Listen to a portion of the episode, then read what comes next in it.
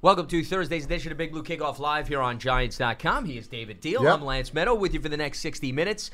Thanks so much for tuning in. Two ways you can interact with us here on the program, 201-939-4513. We'll get to your phone calls along the way. You could also hit us up on Twitter, hashtag Giants Chat. A reminder, Big Blue Kickoff Live is brought to you by Coors Light. Download the Coors Light Rewards app to win amazing Giants prizes throughout the course of the season. So we're going to get you set for the Giants-Colts matchup coming up on Sunday. Before we get into that, Dave, let's briefly go over the injury report. And the team practiced earlier today. Alec Ogletree did not practice. He is still going through concussion protocol. And then you had Odell Beckham, Russell Shepard, and Spencer Pulley both on the side riding the stationary bike. Now, we were just in the locker room. Odell talked to the media. Tour de East Rutherford. That's what you call that. That is a nice term there. You've taken part in tour. No. I'd rather run, the cardio, the push-ups and the sit-ups than sit over there and ride the bike and watch practice. It's one of the worst things in the world. I can only imagine, yes, especially for guys that embrace physicality. The last thing you want to be doing is watching the meter and the mileage go up, spinning the wheels of that bicycle. But those three players did watch from the side, which David Diehl did not have to experience during the course of his career. So right now, as you look at the days, you look at the hours, the Giants are in all likelihood going to have to turn to the depth chart once again for guys to step up. And that really hasn't been anything new this season, Dave. We've seen this throughout the course of the year, but I think it's been encouraging with how some of the wide receivers have stepped up and performed during the course of this year. Definitely. I mean, this is an opportunity for them as a team and as an organization to continue to evaluate this roster and see who are going to be the pieces of this football team moving forward in 2019 and who isn't. And as a football player and as somebody out there as a professional, it's onus on you right now to go out and perform at the best of your ability because, like we've always said, not only is this Giants organization evaluating you when adversity is hit, but every other organization is as well, because they're going to want to see what type of character player are you. And with two games left, even though the playoffs are out of the picture, what's your attitude like and what's your determination and how hard are you going to play in these games? So there is a lot to be said about that. And we always talk about whenever you lose, don't lose the lesson. This season didn't go the way that they thought it would. I think it didn't go the way that anybody thought that it would when you have games in your grip that you let loose. But having said that, these are experiences that you can build on and move forward in and build momentum going into next season. Everybody remembers in 2007, winning the Super Bowl in Arizona. I remember David Akers hitting a overtime field goal off of the right post, boom, to knock us out of the playoffs. And those are the experiences that you never forget as a player, knowing that this upcoming season, you're not going to have any excuses that it's a new season, a new scheme, a new football team. It's going to come down to performance and productivity. Well, and you hit on a very interesting point because the big question mark looming over the team right now over these next 2 weeks, and Pat Shurmur's been asked it, the players have been asked it. All right, you're mathematically out of it. Well, what the hell do you have to play for? And, you just hit it right on the nose, Dave, in terms of this is a young roster, which I think people easily dismiss. There are so many guys on this roster that either experience football for the first time on the professional level or are wondering whether or not there's a future with this team, or they've got to now put something good on film, to your point, to make themselves worthy of getting another contract elsewhere in free agency. No question. And what week is it? It's week 16. What day was yesterday? Tuesday. What did every NFL organization and team have in their facility yesterday working out? Free agents. Tryouts. It is a constant competition, especially here towards the end of the season, for some of these teams that are mathematically out of the playoffs to figure out, are there other guys that are on practice squads? Are there other guys that are going into games and playing well that we can see him fit our scheme? Those are the things that you never lose in your scouting department and in your evaluation of your current roster and where you see the future of this roster going. And like you said, it's one thing. There's a big difference between being hurt and you're injured. Everybody's got something wrong with them. And if you're going out there and you're a leader of a football team, it's up to you to lead by example and finish the season. People, I'm not going to talk about our organization, but Aaron Rodgers. Well, what does he have to play for? They're mathematically out. He's the star of the team. Your head coach just got fired. There's a rift between you and the organization and apparently the relationship that you had with him. And once again, what does he have? A very young football team. What kind of example would you set for them that, okay, the season's not going anywhere past the playoffs. I'm not going to finish the season the way that we should, that what we preached, that what our coach said. Because when you start doing that, then what do? You start separating the locker room. Well, how come he's sitting out and I'm not sitting out? Because, well, think about that. That's what starts to happen, and that's not the case right now, and that's not the attitude of Dave Gettleman or Pat Shurmur, and you love that. You're getting paid to be a professional. You're a New York Giant. There is a tradition and a history much bigger than yourself, and there is a pride factor that you should go out and play as hard and as fast and lay it on the line and make it as hard as possible for the Colts and the Cowboys to win these next two games. That's your job. That's what you're supposed to do. And if you are, like I said, if you are not going to re-injure yourself and it's not going to get worse, you better be out on the field. There's a distinct difference between what the Panthers are doing with Cam versus what's going on with Aaron Rodgers and the Packers. His shoulder's not right. Yeah. He's more of a risk to their football team with the injury to it since he had in October than it is to keep him out on the football field. That's the big difference. And he'll likely need another procedure, whereas Aaron Rodgers, you could say, you know what, let's shut him down. He's been banged up over the last few seasons, but he even came out and hit on what you just sold. He said, listen, I'm the leader of this team.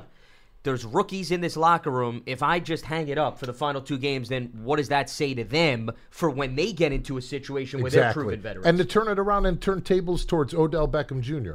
I have no problem saying this about him as a player, as a competitor. He lives for the game. He loves Sundays and being out on the field and performing and doing it at his best. It'd be one thing if he was out there practicing or hardly practicing and then participating in the games. It says a lot that he's not even practicing, that he can't play in the game. He is a guy that wants to prove and earn every single dollar that he has. And once again, going back to that, he, I guarantee, knows it as well as Coach Shurmur said it. If you're healthy, you're going to play, and he's going to do that himself. You don't put your body through this as a professional unless there's some passion or love there. So I think most players can relate to that. You can certainly relate to that. And the other part of this conversation, and you alluded to this too, Dave, and I don't hear enough people talking about this.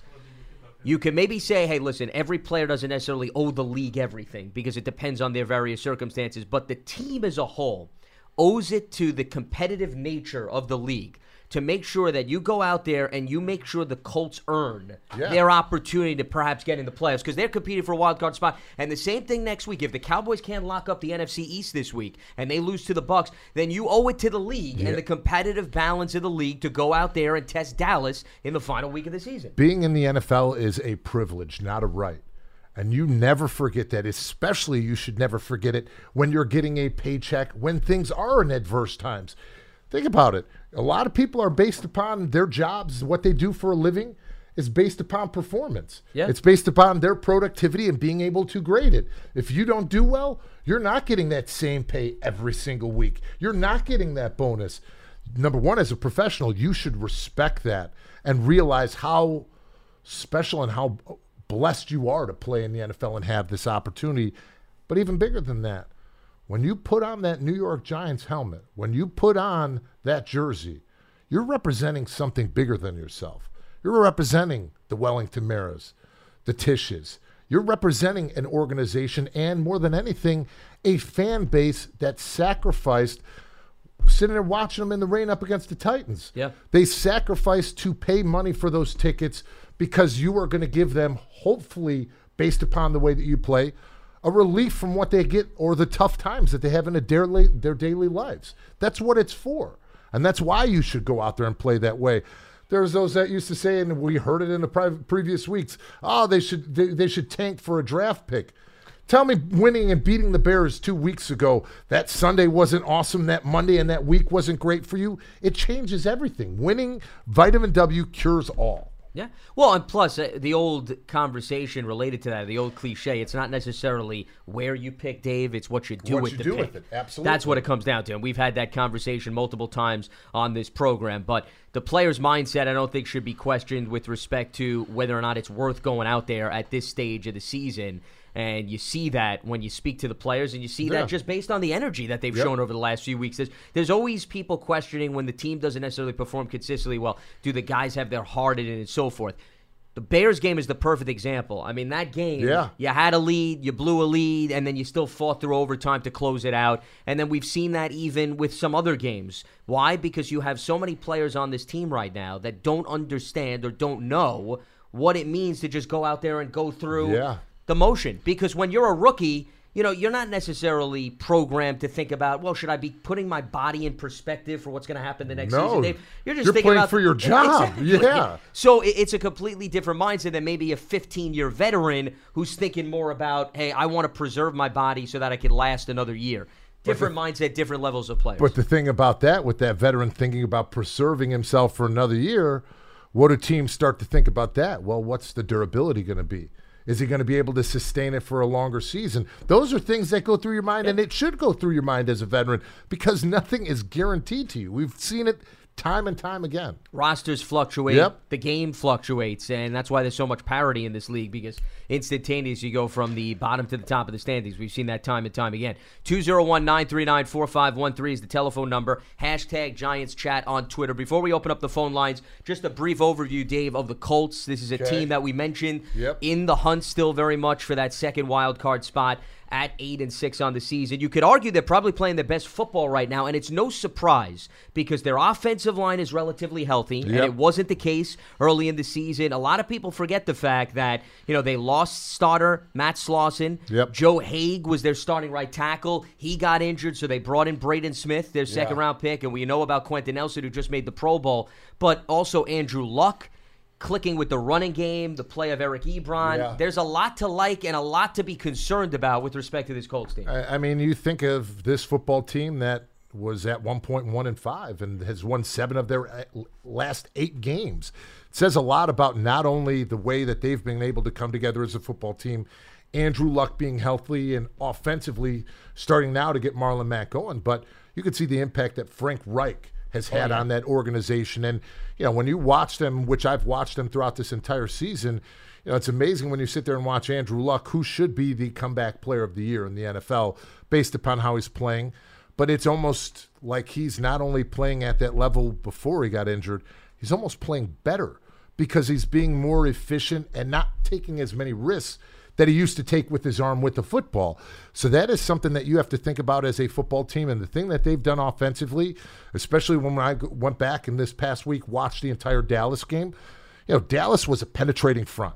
You know that their front seven and their defensive line wants to be aggressive and they want to get upfield to try to create those negative plays to get in third and long situations to capitalize on their ability to make that pass rush on the edge. The thing that they did, not only going inside zones between the tackles, but they started running counter, pulling the backside tackle in Costanzo. They were running wham plays with their fullback and their tight end. What a wham play is say that three technique penetrates and he's going to get upfield. The guard's going to fake like he's going to block him, go up to the middle linebacker, and all of a sudden from the side, the tight end's going to kick him out. It creates a natural crease in a defense, and that's something that they did and used that to their advantage up against the Dallas Cowboys. What it create? Third and manageables, and they were 67% on third down last week. Yeah, I mean, they took advantage of each and every one of their possessions. They didn't even have a lot of possessions in that game because Dallas had an opportunity right around the red zone, and Zeke fumbled the football, so that game could have changed in the blink of an eye under those circumstances, but the Colts were able to make some of the key defensive stops, and that's the other facet, Dave, of this team that I don't think gets enough credit. This is a defense that it doesn't have a lot of household names, but Darius Leonard, who could very well go down as the steal of the 2018 draft. He should.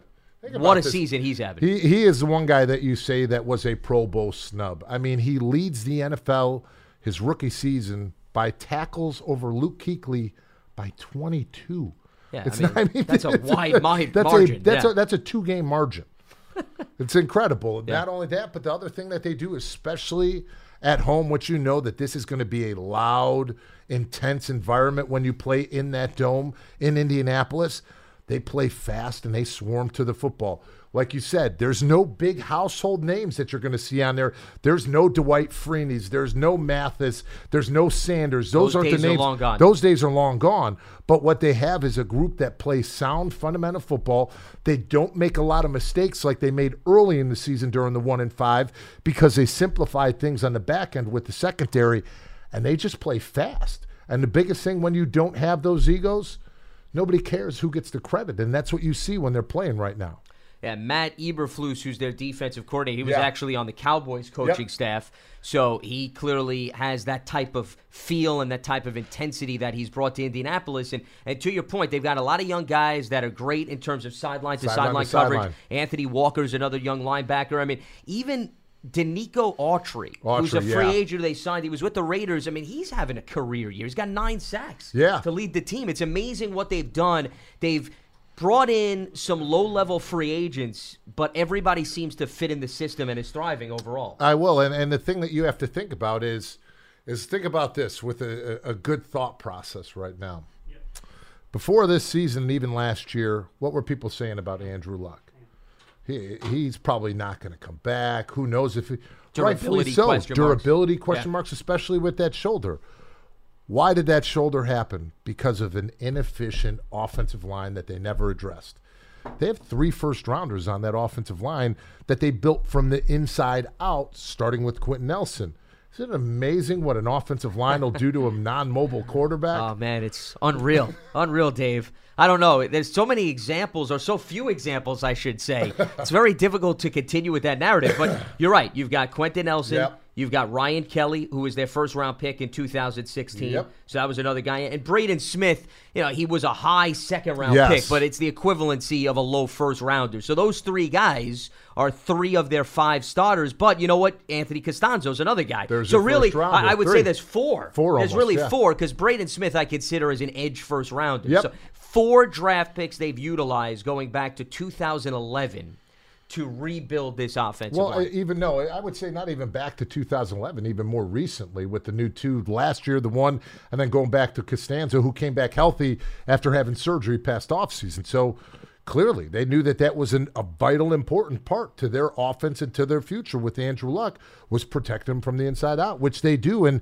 this is a group right now offensively that has given up the least amount of sacks in the NFL. 16. And what do you know? What are they in third down? #1 in the NFL. 48%. So it goes hand in hand because you got a good offensive line, you protect your quarterback, and you also run the football, and that's the reason why there's such a high percentage on third down because, as you mentioned earlier, Dave, they're not facing 3rd and 20s and 3rd and 15s. Very manageable downs because of the efficiency of what's going on 1st and 2nd. Exactly. So it goes hand in hand. 201-939-4513. That is the telephone number. He's David Diehl. I'm Lance Medow. Thanks so much for tuning in to Thursday's edition of Big Blue Kickoff Live. It is a reminder presented by Coors Light. You can download the Coors Light Rewards app to win amazing Giants prizes throughout the season. All right, let's open up the phone lines. We've got Jimmy in Rose Hill gets us started. Jimmy, what's happening? Hey, guys. How are you? Great. All right, Jimmy. What's on your mind? Before I get started... one thing I just want to say is I want to wish you, Lance, Dave, and everybody there at the station healthy and happy New Year. Same to you. Same to you. Thank you. You guys were a great show, and appreciate that. I just wanted to extend well wishes. Well, we echo your sentiments. Thanks so much.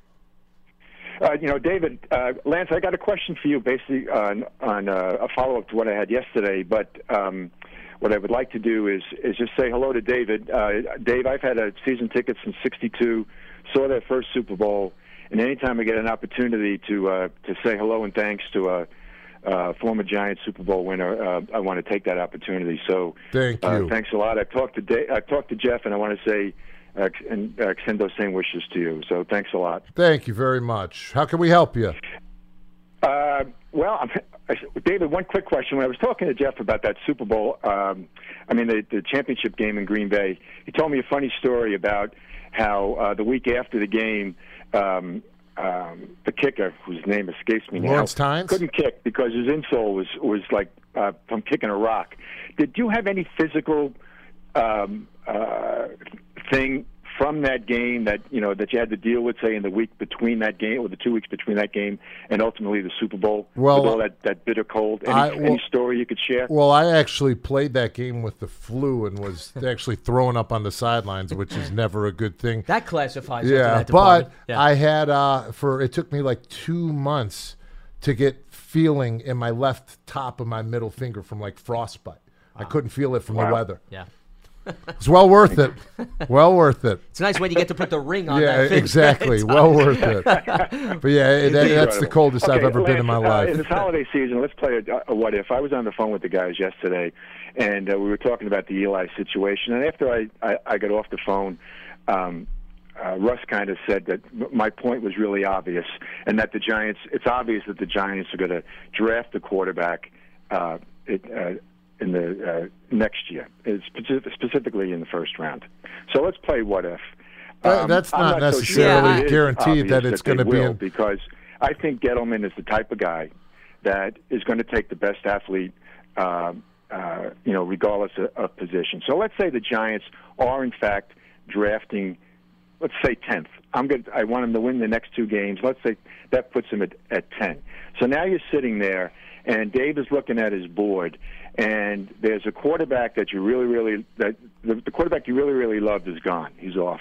There's another quarterback that you like, but there's a speed rusher, or a cornerback, any number of other positions, an offensive lineman, because I'm with David on that.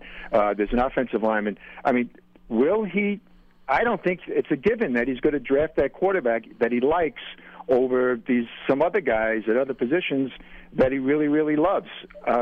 What do you think? Well, I would agree with you, and I think Dave was going to say this. First of all, Jimmy, I mean, I wasn't privy to what you talked about with the guys yesterday, but I'm in agreement with Dave. I don't think anybody should go under the assumption right now that even though Eli Manning's getting towards the end of his career and they didn't draft a quarterback last year, that they're definitely going to utilize their first-round pick for a quarterback. I don't think that that's a fair narrative, and I think you also need to look at the fact that what Dave Gettleman did in Carolina, he used high picks and he went after other positions. I'm not saying they needed a quarterback that had Cam, but he took Christian McCaffrey. He took defensive linemen high. Yep. He waited on offensive linemen sometimes for the fourth round. You look at Andrew Norwell. I mean, that was a guy that was undrafted. With his rationale and the Giants' philosophy of best player available, I don't think you should run with the mindset that they're definitely going to go after a quarterback even if they have a top 10 pick. So to answer your question, I think if there's a pass rusher there, and let's say they move on from Olivier Vernon, or even if they don't move on from Olivier Vernon, you could argue they need a pass rusher right now, and they could easily go after that position in the top 10. Okay, fair enough. My point, just to clarify for you guys, my point was that I appreciate everything that Eli has done and the Super Bowls, but I think clearly though we are at a tipping point. And the franchise is going to have to, address that position and get Eli's ultimate replacement in here. I don't doubt that he's going to be the starting quarterback in 2019. But what about 2020? And I don't know. You got to worry about the transition of who's going to take over. You got to get that replacement. I think on if for no other reason than financial reasons. I mean, what if Eli? Paulie said, well, what if if he gets the really good line? Maybe the Giants, have a 500 year. They could even go to the playoffs. Well, let's say they go to the playoffs, and then Eli's contract is expiring. Do you re-up Eli for another year?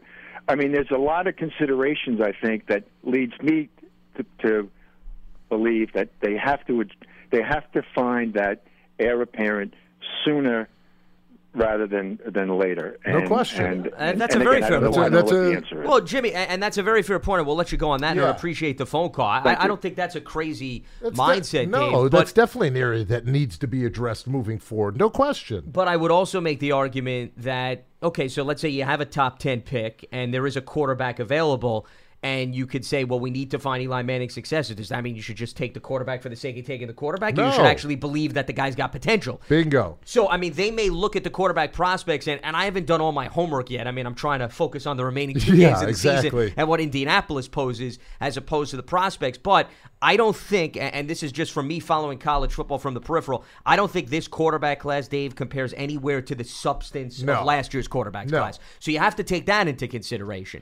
Two, I want to see how they perform in their bowl games and how they finish out their season, because they're going to be facing a lot different competition on a bigger stage than they did during the regular season. And then the other factor is there are many ways to find the successor of your quarterback. Now, I know this is not the popular feeling, but they can dig into free agency a little bit and explore there. That doesn't mean that you're going to find your long-term answer, but This is an organization that found Kerry Collins on the free agent market, Dave. And, you know, he built the bridge till they got to Eli Manning. It's very possible that they go that route as well. There's going to be competition at every single position for their starting position on this roster next year. Each position group's going to go through that battle because not only one is it now the second year into the tenure of Pat Shurmur and Dave Gettleman, but two, now after identifying the things that you're capable of, your strengths, your weaknesses, what you need to do to improve your football team based upon the start to this season to where they are now and how they close the season, that's how you're going to be able to pick and decide whether it's going to be a free agent to fill that void or if it's going to be through the draft. So there's a lot of time still left to do that evaluation. But he's 100% correct. Yes, there's going to be an evaluation, and there's going to be competition, whether it's through free agency or through the draft, in that quarterback room, bar none. Well, and a lot of it also depends, and this is what you're just touching on, it depends on also some of the other moves they make because everybody's concerned. The Eli conversation now is focusing, Dave, a lot on, well, the amount of money he takes up in terms of cap space. Okay, Eli Manning is making good money like most veteran quarterbacks are. But if you start shedding salary elsewhere, then the strain of that contract is not the same as maybe what it looks like right now. And not to mention, there's all different ways that you can work to restructure, to do different things with it that still help the cap towards other positions on the team. And they've already moved on from snacks, so that's an area that they're going to get a little flexibility. That was $16 million over the next two. I'm not saying that it's going to happen, but if they chose to move on from Vernon, that's another potential area to create some more financial flexibility. So, you know, everybody shouldn't look at it as, well, if they don't find the successor, then what's going to happen? Now you're going to tie up too much money in the quarterback, but you could also free up money with other positions, which is what I think they've started to do based on some of the moves they made at the trade deadline. 201-939-4513 is the telephone number. Let's head back to the phone lines. We got Scott in New Mexico. Scott, welcome aboard. What do you got for us? Good afternoon, guys. How you doing? Doing all right, Scott. Good. What's on your mind? I wanted to just mirror the first caller and wish both of you happy holidays as well. Same to you. Thank you. And I had a question for Dave that I was curious about on the offensive line. I noticed that a lot of the runs that Saquon Barkley is making is sort of like inside or they seal a block and he cuts outside. But I haven't seen sort of the Green Bay sweeps. I haven't seen the guards pulling, and I was wondering if there was a reason for that. At least in all the games I've been watching, there's very few where either Jermon Brown or Will Hernandez pulls from their position and sort of creates it and creates an edge. And I was wondering, because of Saquon Barkley's speed, wouldn't that be advantageous for the Giants to do? Well, I mean, it depends on what type of game and what type of team that you're playing on the defensive side of the ball, whether you're trying to work the perimeter more to open up than the inside running game or what you're trying to do off of what type of structure that you're running to get play action. So if you're going two tight ends, you can't pull outside of that because you're just expanding and there's no way to edge the defense with two tight ends. But if you motion, and there's certain ways that you can edge a defense where you can pull, more importantly, where it's easier to get a tackle to the outside of the perimeter because things happen so fast compared to a guard. So there's a lot of different ways scheme-wise, but one of the things that you have to realize when you want to do all that pulling to the perimeter, when you have to do that stuff, there's got to be continuity amongst the offensive line that there is a pin. It's basically like we used to say, a grenade, pin and pull. There's the guy who pins to stop the penetration to edge the defense, and then there's the puller. When you're having different pieces and you're bringing in different tight ends or however you're running with your offensive line, if you don't have that continuity, you're getting penetration at the pin point, and that play is breaking down. So there's all different ways to go about it, and that's something that you're going to see to continue to expand, to work the edges and work the perimeter. But you know, when you are building that new continuity with an offensive line and when it's through the way, it's much easier to get man-on-man when you're running zone schemes and then trying to work off of that. Okay. Other question I have, sort of similar to the other caller's question. I don't know if it's even that answerable. If the Giants should lose the last two games, I hope they don't, but if they do, their record obviously will be 5-11. And it won't be markedly different than the 3-13 season. However, there's been great improvement from the 17 season to the 18 season. That being said, there are about, at least as I'm looking at least six or seven players they're going to have to fill the void in different positions with. And I was wondering if it's easier to do it through free agency or acquiring players than it is through the draft, because draft requires players have a learning curve and it takes them a little bit longer. And in order for the Giants to be competitive, really competitive next year, is it easier to acquire players than it is through the draft? And I was just curious what your opinions were on that. I'm going to have to say to you that there's no guarantee that there should be a learning curve when it comes to a college player, because you're scouting those players not only because of their athletic ability, but what their strengths are that they can bring to the scheme that you run. What round pick was I? I was a fifth-round pick. Was there a big transition? Was there a reason why I was able to be a starter rookie year? Yeah. I ran a pro-style offense for 5 years under Ron Turner, to where I ran the same thing at the University of Illinois, to where I didn't have to learn a whole new offense. I switched around the terminology. And that's all I had to do, and that was one of the reasons why I started my rookie year. So to sit here and say that, you can't say that about everybody. It's based upon what player you pick, what scheme he's coming from, and what you're going to do to implement him into your team. That doesn't matter whether it's a free agent or whether it's through the draft. It's based upon where you're putting that player and what you're asking him to do. Right. All right, well, I appreciate the insight, guys. Thanks. Absolutely. Again. Hi, Scott.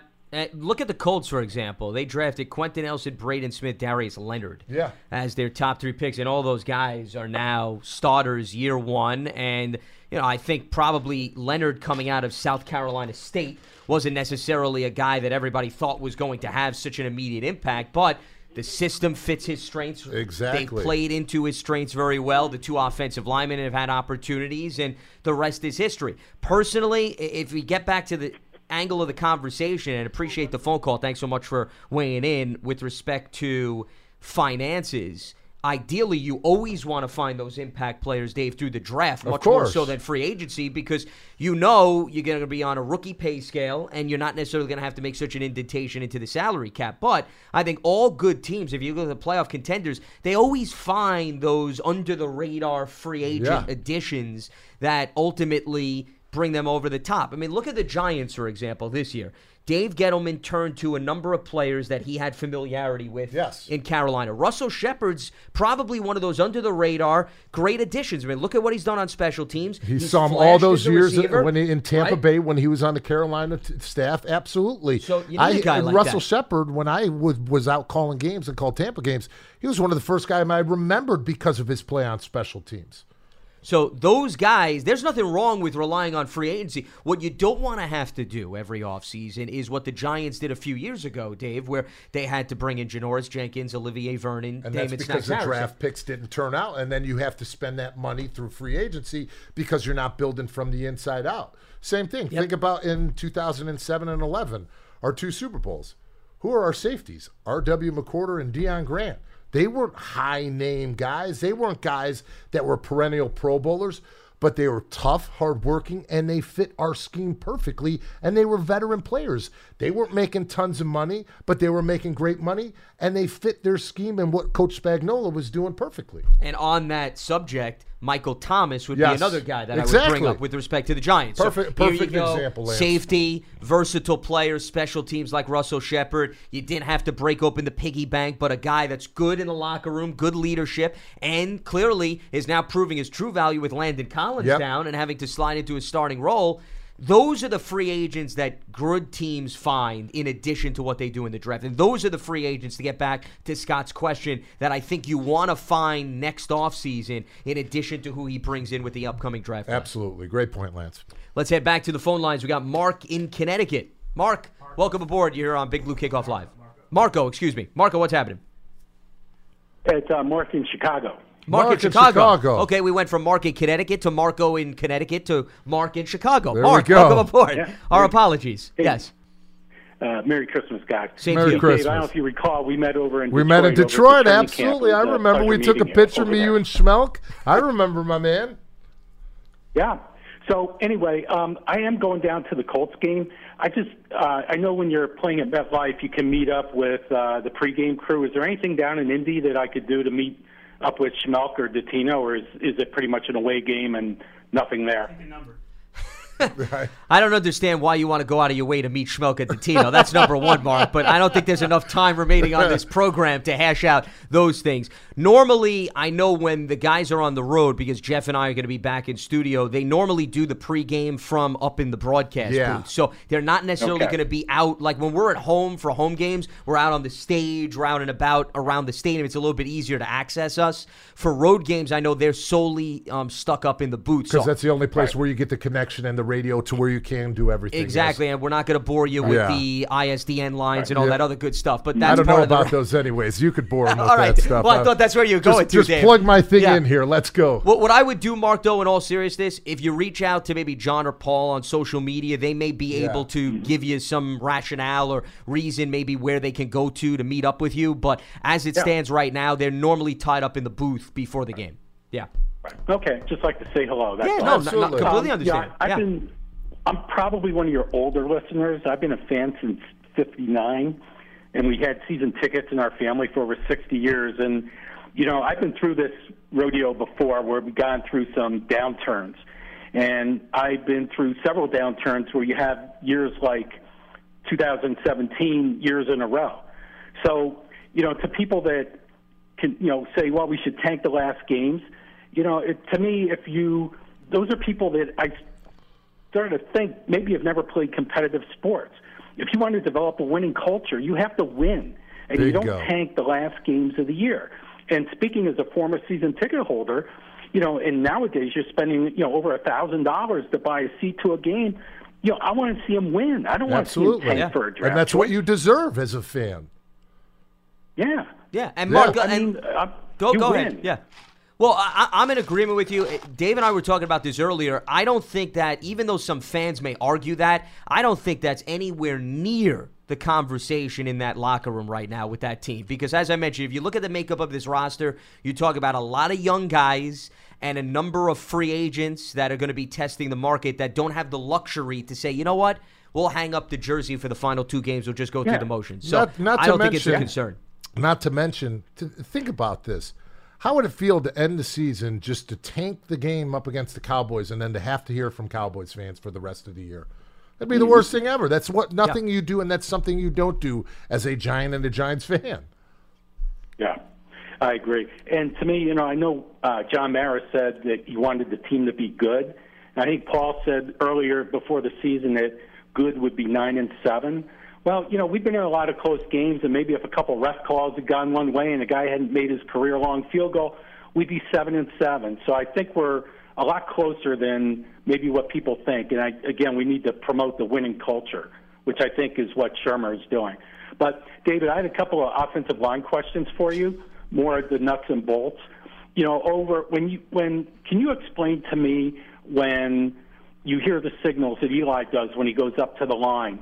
You know, and they talk about calling out blocking schemes and so forth. Can you sort of run through maybe what the sequence is? And you don't have to use the terminology that they're using today, but maybe when you played, you know, what does all that mean? I know you know, he's looking at where everyone is, and the linemen are, calling out the mic and so forth. Can you sort of go through that and what it all means? So basically, when you come up, and whether it's the center or the quarterback identifying 52's the mic, basically what you're doing is you're identifying for the offense and for the offensive line the middle of the defense of where you feel the strength and the weakness is, the strengths, the strong side, the weak side are.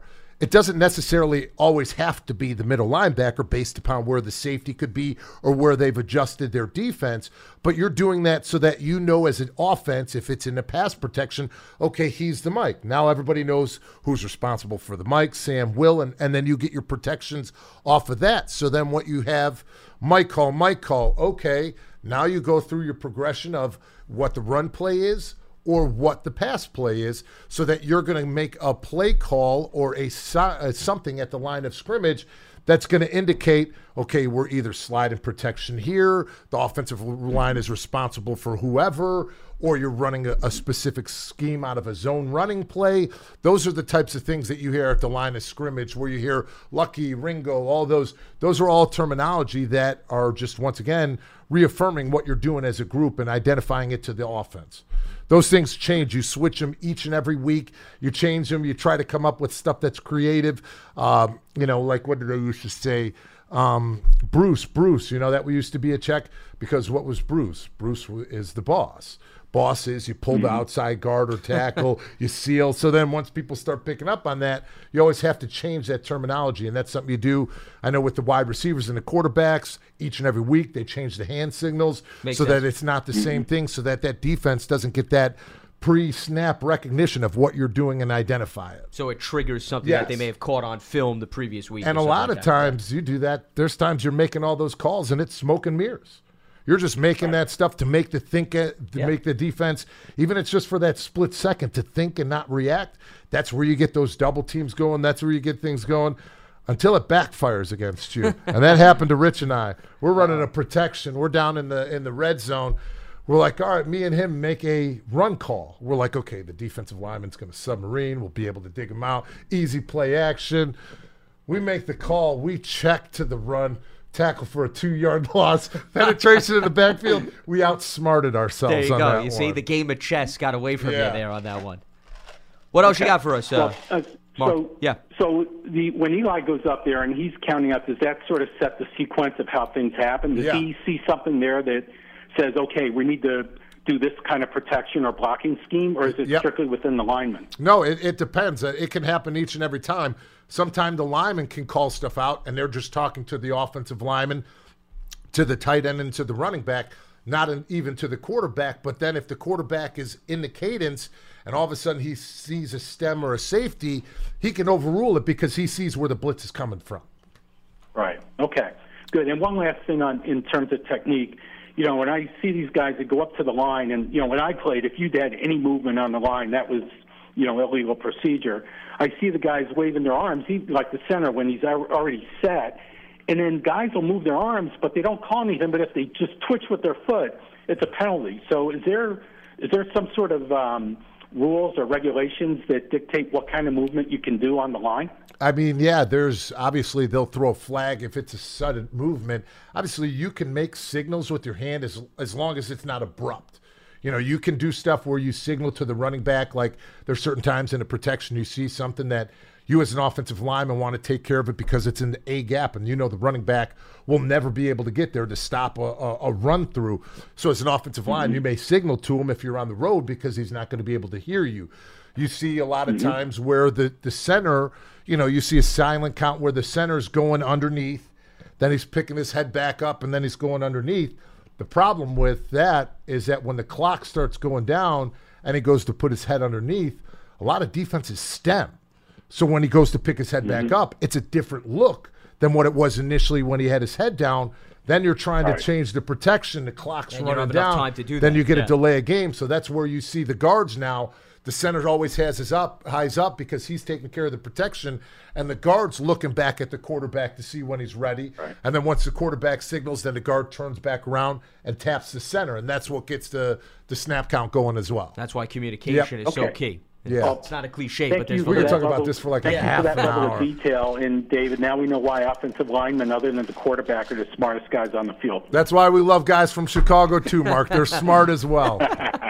All the best. Merry Christmas. Thanks so much for weighing in. Yeah, that's two connections there to Dave. Yeah, Mark hometown. And the hometown, Illinois. How about that? It was great. I got to meet him in Detroit. He came up when we had the joint practices during training camp. Great Giants fan. Awesome. Very cool. Well, clearly he is now maybe in position to meet some of the other members of our group come Indianapolis. Paul DeTito never turns down an opportunity to gel with fans, so I can assure you that. If he can find a way, he will certainly take advantage of that. Let's head back to the lines. Len is in Columbia, Maryland. Len, welcome aboard. What do you got for us?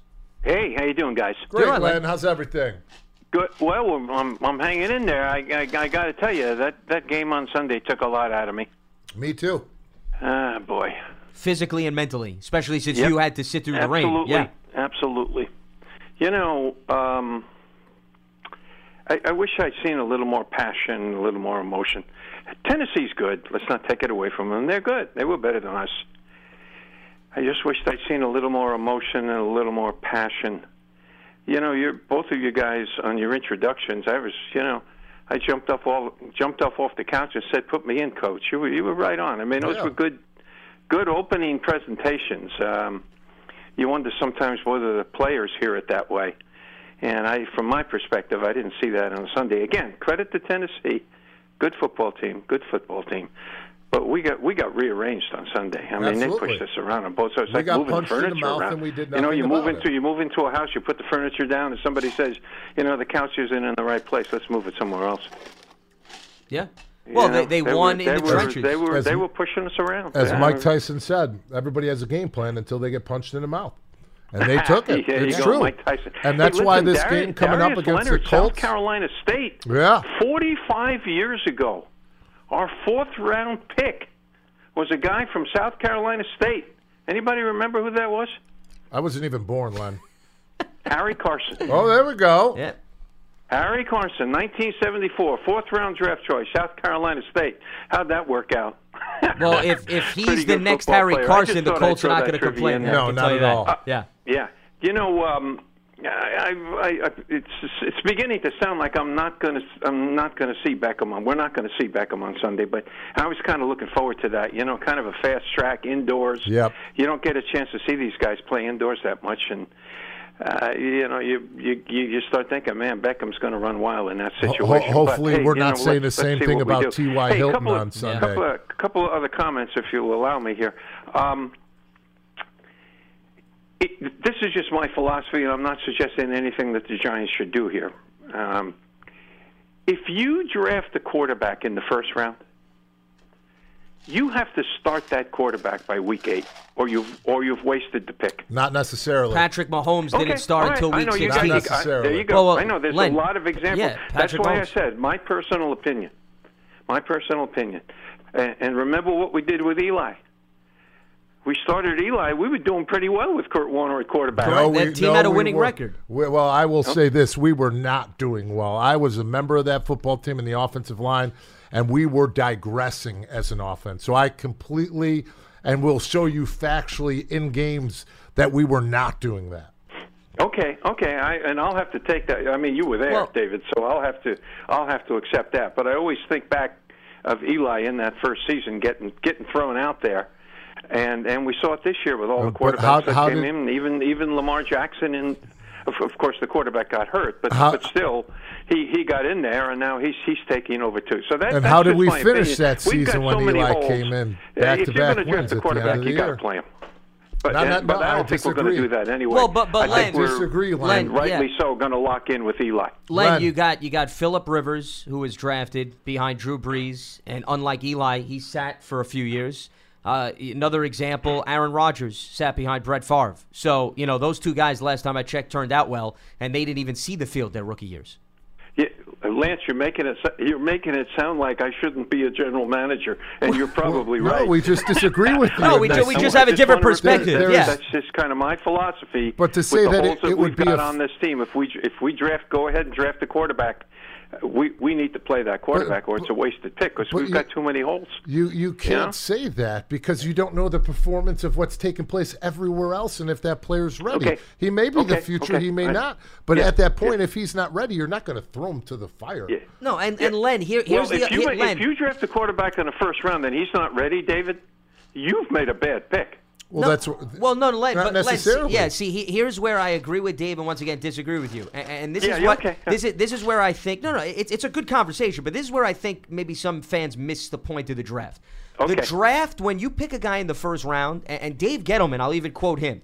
First of all, you want to find the guy that's going to Canton. That's the ultimate goal. Number two, though, you're not drafting him for 2019, Len. You're not. Your vision of the guys you bring in is not get him on the field in 2019, let him flash, and let's see what happens down the road. It's where that potential hits productivity. Correct. You're talking about you want this guy to produce for you through the remainder of the rookie contract and then earn another rookie deal. You want it to be a 10-year investment for that pick. If you're just drafting a guy to get on the field in year 1, then I would say you're not thinking right in picking the guy. Yeah. Listen, you guys are making great arguments, and that's why I started out by saying this was my own personal philosophy. Understandable. And along with that, I think you can sense today, after Sunday's game, a little frustration in where we're going, and the way it's going along. We can talk about how bad the 70s were and so forth, and a previous caller who talked about ups and downs and so. We're in historic territory for this team in terms of wins and losses. You got to go back 40 years. You can't even find it in the 16-game season.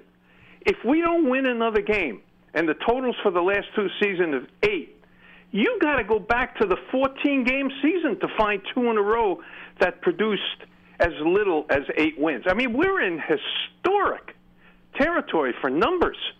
We got to win football games. I mean, this is getting, it's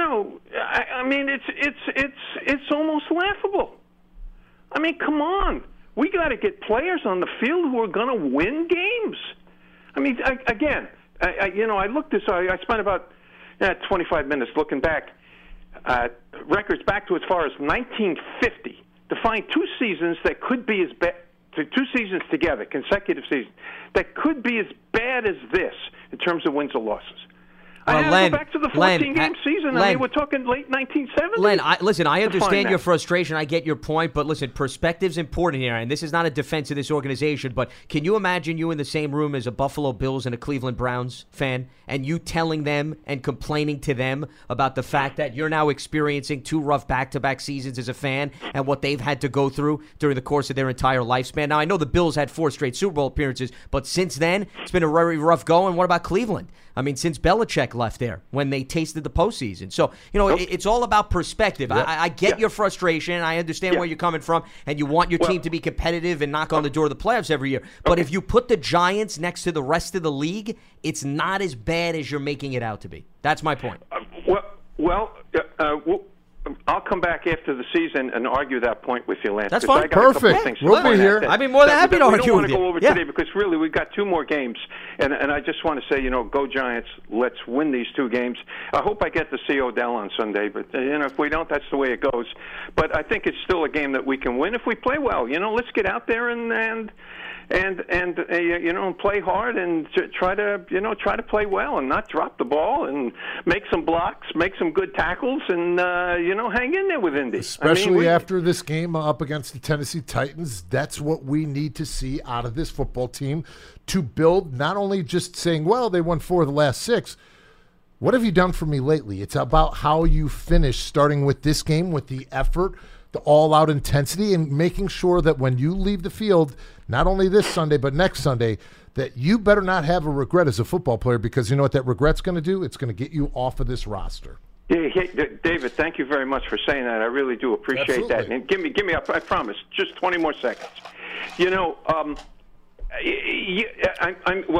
me just end up by saying, David, you really got it right. There are going to be a lot of changes, but I don't think there's much we can tell about these players that we don't already know now, David.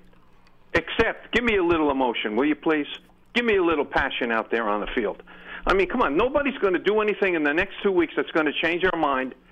I mean, we've seen them, if you count preseason, we've seen them for 18 games, and we've had them all year. I mean, we know what these guys can do and what they can't do, what their strengths and weaknesses are. Just give me a little passion, give me a little emotion, and I'll be proud of you at the end of the 2 weeks. Hey, thanks for taking my call, guys. Appreciate the phone call. Let's go, Giants. He was talking about change, and, they're clearly going to evaluate this roster come the offseason, Dave, and they're going to continue to make changes. But I always go back to this before you continue. Sure. Yeah. 2003 was my rookie season, getting drafted in the 5th round. We know how that season turned out. Coach Fossil ends up getting fired. 2004, Coach Coughlin comes in. By 2005. Won 11 games. From the 03 roster to the 05 roster, there were 13 of us left. That's it. They've already overturned that this season in 1 year alone. There are going to be additions to this football team, and the one thing that you heard not only from John Mara, but from Dave Gettleman, from Pat Shurmur, they're going to do whatever it takes to get this roster and this football team right and back to the championship culture. So you know that they are looking at these players. They are identifying the strengths and weaknesses and if they're going to be a part of the future. And that's why these games are so important to them, not only as them as a player, but to this organization to see what is the true character of the guys we have now and who are going to be a part of the solution and who are part of the problem. Well, you hit on exactly what I was getting to, which is I think when people start saying, well, there should be a lot more changes come the offseason, keep in mind, as Dave mentioned, 13 players from last year are currently on the roster. So they've already turned over an entire roster, essentially. That doesn't mean that there's not still room for improvement, but you can't always every single year say we're going to completely get rid of the 53, bring in a new 53. Then you're never going to build continuity. Not to mention, after that, when you make a point and realize that something's not working like the Giants did with Patrick Omame, they realized and identified that it wasn't going to work, that it wasn't going to move forward. They addressed it immediately. They moved on, yeah. Not only does that say it's a completely different way of going about things since they were in the past here, but not to mention, you don't think that sends ripples around the locker room? That way, if that guy just signed a contract, and if he's not safe based upon how he's playing, that doesn't mean that I'm safe at all. I can take anything for granted. Everybody's expendable. That's basically what the message is. There are no more scholarships anymore. Yes, even a first-round pick like Eric Flowers. Now, granted, Gettleman didn't draft him. But he got every opportunity. It didn't work out. They moved on. Yeah. One of the most difficult things in life, not just in football, to your point, is to admit to yourself, forget the rest of the world, that you came up short on a decision or it didn't pan out the way you wanted. And address then you can move on from it. Yeah, and you're willing to, as opposed to, you know what, let's try to squeeze a little bit more out of him. Let's see how the season plays out. We'll deal with it after that. No, they basically said, you know what, the right side of the offensive line's not getting the job done. Instead of us waiting for the offseason, let's just get rid of it now. Let's evaluate new guys for the second half of the season. And if they can't do it, we will get somebody who will. Well, because you could look at it this way, Dave. You could have said, you know what, we'll maybe go after Jermon Brown in the offseason because he's intriguing us. Or we'll get Jermon Brown in here, we'll put him on tape, and then we'll be able to determine, is this guy actually worth retaining moving forward? And then by doing that, what do? You end that evaluation process now, excuse me, instead of going through mini camps and OTAs and all that stuff, then to address at that point and then try to figure out before training camp, well, who can I else bring in here as a free agent? If you would identify the problem now, what does it get you closer to? The solution for it. Yeah, you're moving ahead of the process. Bingo. That's essentially what you're doing. All right, let's try to squeeze in another phone call here as we near the end of the program. Thursday's edition of Big Blue Kickoff Live. Jose is in Orlando. Jose, welcome aboard. What do you got for us? Hey, Lance. How you guys doing? Hey, David. How are you? Great. Doing well. What's on your mind? Good. Happy New Year. Same to you. No, I just want to say Happy New Year to you guys. Wish you guys the best. I love your show. It's been a while since I called. So just was listening to everyone talking about looking forward to us closing out the year on a positive note. Always want the New York Giants to win. I'm not one of those fans that looking for a draft pick because we're going to get the best player available regardless of position, I believe. And it's if people say quarterback, I don't honestly think that a quarterback is going to be number one for us to pick up that high if we do pick 10th. I honestly don't see a quarterback. And I agree with you, Lance. I can see us possibly trying to get a quarterback in bridge to have another quarterback. I honestly believe that Eli will be with us in 2019. I think he deserves it. And I know, yes, he's coming to the tail end of his career, but you know what? We'll take the steps moving forward. Just one thing I wanted to say, Lance and David, is that I actually agree with some of the things that Lance said, and I know putting everything in perspective, how lucky we are to have four Super Bowl winning teams and up the Buffalo Bills and teams like Cleveland that, you know, had years and years of misery. I think, and not to sound like having an elitist mentality or anything like that, but us as New York Football Giants fans, we are fans of the New York Football Giants, and it's a storied franchise. And as fans, we expect winning. We expect nothing from the best from our franchise like Mr. Mara and Mr. Tisdale. And just with that said, a lot like the New York Yankees, we expect our team to be in it. So it's hard for New York Giants fans to see consistent seasons of losing. It's hard for them to swallow being with so much expected. So, believe me, we're not only employees, and I'm not only a former two-time Super Bowl player for the Giants, We're fans too. You don't think we feel the effects of it? You think doing a post-game show after the Titans game was as fun as doing the one after the Bears game? Oh, no, it's not. It affects all of us. So I completely understand where you're coming from, and that's agreeable.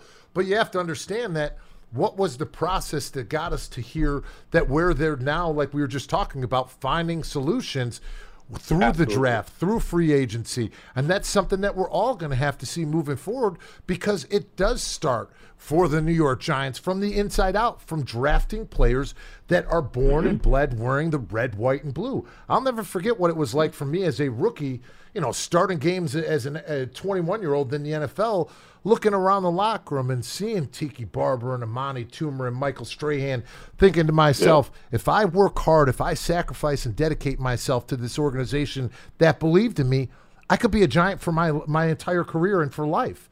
And those are the things that you send when you do have successful drafts and you do have players that are all bought into this organization, and that's what they're getting back to right now. Oh, yeah, absolutely. I couldn't agree more. I'll tell you one thing.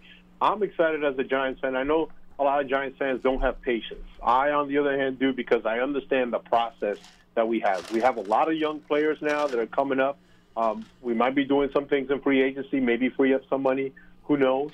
But I do like the process that Gettleman is an old-school Giant. He was with us from the very beginning, and I understand that. I understand the process of what it's like. You have to build guys. And I actually called and I spoke to a couple of guys. I don't know if it was Saul and Paulie about – I said, you know what, the Giants probably won't be in the playoffs, so maybe 2020, you know, or because you have to build it. I'll be happy they're in there 2019. Great. But you have to be realistic. We're building that offensive line. We need to build that defensive line.